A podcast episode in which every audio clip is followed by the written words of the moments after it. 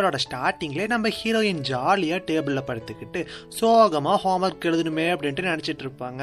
அப்போ நான் ஸ்கூலில் படித்த வரைக்கும் உன்னை பார்த்து பிட் அடிச்சிருவேன் நினச்சி இப்போ தனித்தனியாக ஹோம்ஒர்க் கொடுத்து படுத்துறாங்கப்பா அப்படின்ட்டு புலம்பிக்கிட்டு இருப்பாங்க. அப்போ நம்ம ஹீரோ நம்ம ஹீரோயினுக்கு முன்னாடி ஒரு நோட்டை கொண்டு போய் வைப்பார். நம்ம ஹீரோயின் அந்த நோட்டை பார்த்துட்டு என்னோட ஹோம்ஒர்க்கை நீ எப்போ எழுதுன? அப்படின்ட்டு கேட்பாங்க. அதெல்லாம் எதுக்கு உனக்கு? ஹோம்ஒர்க் நோட் வேணுமா வேண்டாம்பா? அப்படிம்பாங்க. நம்ம ஹீரோயின் ஆஹா நான் பார்த்து எழுதிடுறேன். அப்படிமா அப்புறம் நம்ம ஹீரோயின் எல்லாத்தையுமே அட்டை காப்பி அடிச்சுட்டு லைப்ரரி போயிடுவாங்க. அங்கே போயிட்டு உக்காந்துருப்பாங்க. அப்போ அவங்களுக்கு நான்சியும் அந்த யூஃபி பிள்ளையும் டான்ஸ் ஆடினது தான் ஞாபகமாக இருக்கும் ஃபோனில் அவங்கள பற்றி வேறு ஏதாச்சும் ஆர்டிக்கல் வந்திருக்கான்ட்டு பார்க்கலான்னு பார்ப்பாங்க. ச்சே நான் ஏன் இவ்வளோ கேவலமாக பண்ணிகிட்டு இருக்கேன் அப்படின்ட்டு ஃபோனை தூக்கி பேக்கில் போட்டுருவாங்க. அதுக்கப்புறம் படிக்கலாம் அப்படின்ட்டு நோட் எடுப்பாங்க. பட் ஆனால் அவங்களால முடியவே முடியாது. ஸோ எல்லாத்தையும் பேக் பண்ணி வச்சுட்டு ஏதாச்சும் பண்ணலாம் அப்படின்னு பார்த்துட்டு இருப்பாங்க. அப்பதான் நம்ம ஹீரோ கொடுத்த காஃபி மேப் அவங்க கையில் சிக்கும். அதை எடுத்து பார்த்துட்டு இருப்பாங்க. அதுக்கப்புறம் ஒரு ஒரு காஃபி ஷாப்பாக போய் காஃபியை டேஸ்ட் பண்ணலாம் அப்படின்னு அப்படின்ட்டு பிளான் பண்ணிட்டு ஒவ்வொரு காஃபி ஷாப்பாக போயிட்டு காஃபியை டேஸ்ட் பண்ணிட்டு இருப்பாங்க. அதில் எல்லாமே நம்ம ஹீரோ எப்படி மென்ஷன் பண்ணிடுறாரோ அதே மாதிரி தான் இருக்கும். கடைசியாக ஒரு காஃபி ஷாப் போயிருப்பாங்க. அங்கே போயிட்டு அந்த காஃபியை குடிப்பாங்க.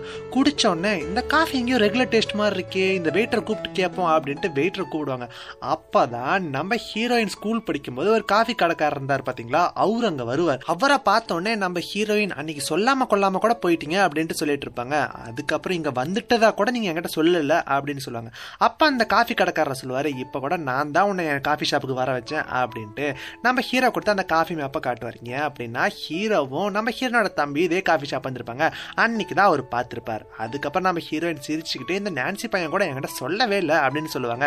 அப்போ தான் அந்த காஃபி கடைக்காரர் சொல்லுவார் நான் தான் அவனை சொல்ல வேண்டாம்னு சொல்லிட்டேன் அப்படின்ட்டு அதுக்கப்புறம் அந்த காஃபி கடைக்காரர் உனக்கு ஒரு சர்ப்ரைஸ் காட்டுறேன் அப்படின்ட்டு காட்டுவார். யாருன்னு பார்த்தா நம்ம ஹீரோனோட சீனியர் தான் இருப்பாங்க இங்கே நம்ம ஹீரோனோட ஃப்ரெண்டு ட்ராமா ரிஹர்சல்ஸ் முடிச்சுட்டு வந்திருப்பாங்க. அப்போ அந்த சவுளு பையன் இருந்துக்கிட்டு நீ சாப்பிட்றியா இல்லையா? வர வர ஒல்லி ஆகிட்டே போறியே அப்படிமா அதுக்கப்புறம் சரி வா நாம ரெண்டு பேர் ரெஸ்டாரண்ட் போய் சாப்பிடலாம் அப்படின்னு சாலு சொல்லுவான். அப்பா அவங்க சொல்லுவாங்க இல்லை எனக்கு பசிக்கல அப்படின்ட்டு. என்ன பசிக்கலையா? ஒழுங்காக வந்து சாப்பிடு அப்படின்னு சாலு சொல்லுவார். அப்பா அவங்க இருந்துட்டு எனக்கு பசிக்கல எனக்கு ஹோம்ஒர்க் இருக்கு என்ன விடு அப்படின்னு சொல்லிட்டு அவங்க அங்கிருந்து போயிடுவாங்க. இங்க நம்ம ஹீரோ அவரோட எலக்டிவ் கோர்ஸை அட்டன் பண்ணிட்டு இருப்பார். அதுக்கப்புறம் அந்த கோர்ஸ் முடிஞ்சோடனே அவர் அவரோட பேகை தூக்கிட்டு கிளம்பிடுவாரு. அப்ப நம்ம ஹீரோவோட கிளாஸ்மேட் வேகமாக அங்கே ஓடியான்ட்டு நீ நியூஸை பார்த்தியா உன்னை பற்றி அந்த யூபி பொண்ணை பற்றியும் நிறைய ஆர்டிக்கல் பரவிட்டு இருக்கே அப்படின்னு அந்த பையன் சொல்லுவான்.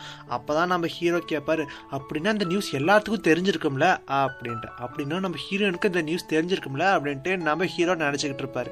இங்கே நம்ம ஹீரோனோட ஃப்ரெண்டு ஹாஸ்டலுக்கு வெளியிலேயே உட்காந்து என்னமோ யோசிச்சுட்டு இருப்பாங்க.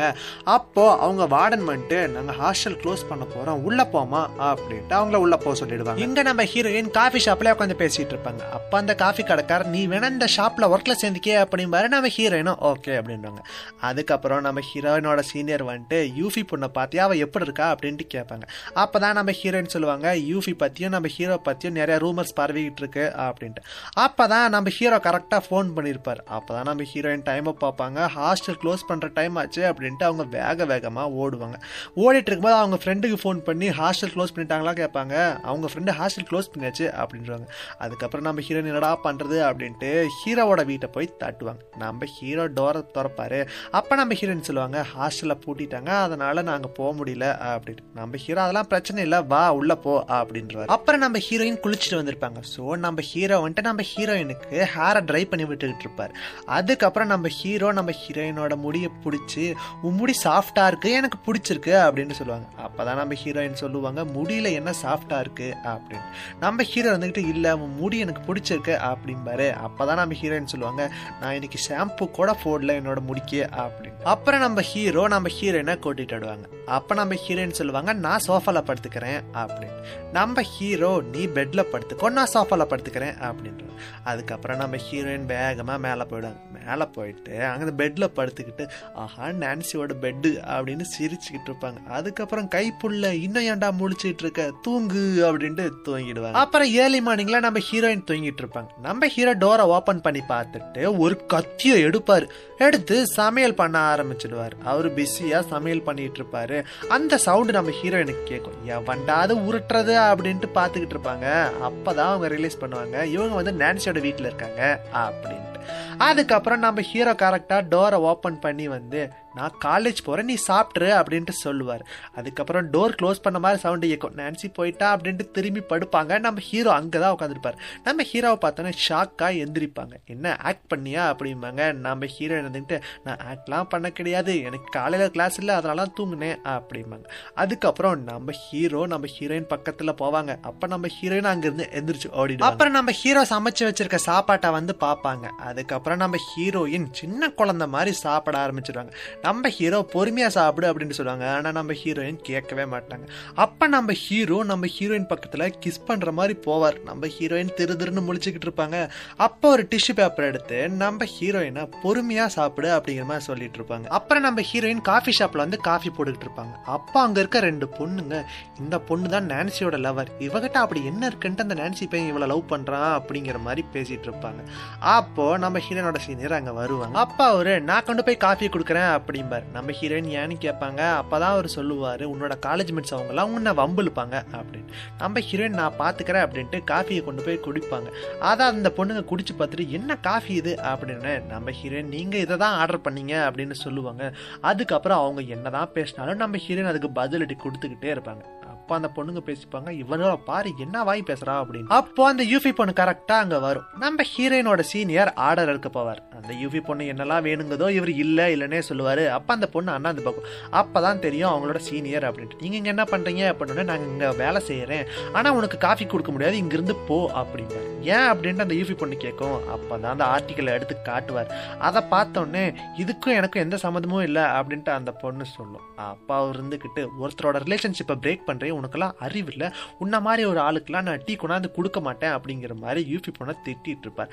அப்போ கரெக்டாக அந்த டீ கடைக்காரர் வந்துடுவார் அவர் வந்த உடனே இவன் பேசினதுக்கு நான் மன்னிப்பு கேட்கிறேன். ஒழுங்கா உள்ள போடா அப்படின்றவார். அப்புறம் அந்த பையன் தெரியாதனமா பேசிட்டான் அப்படின்னு சொல்லுவாரு. இந்த யூபி பொண்ணும் சரி அப்படின்னு இங்க நம்ம ஹீரோவும் ஹீரோயினும் ஒரே வீட்டுக்குள்ள உட்காந்து வீடியோ கால் பேசிட்டு இருப்பாங்க. அப்ப நம்ம ஹீரோயின் நீ ஏன் அந்த காஃபி கடைக்காரர் வந்தது என்கிட்ட சொல்லல? அப்படின்ட்டு கேட்பாங்க.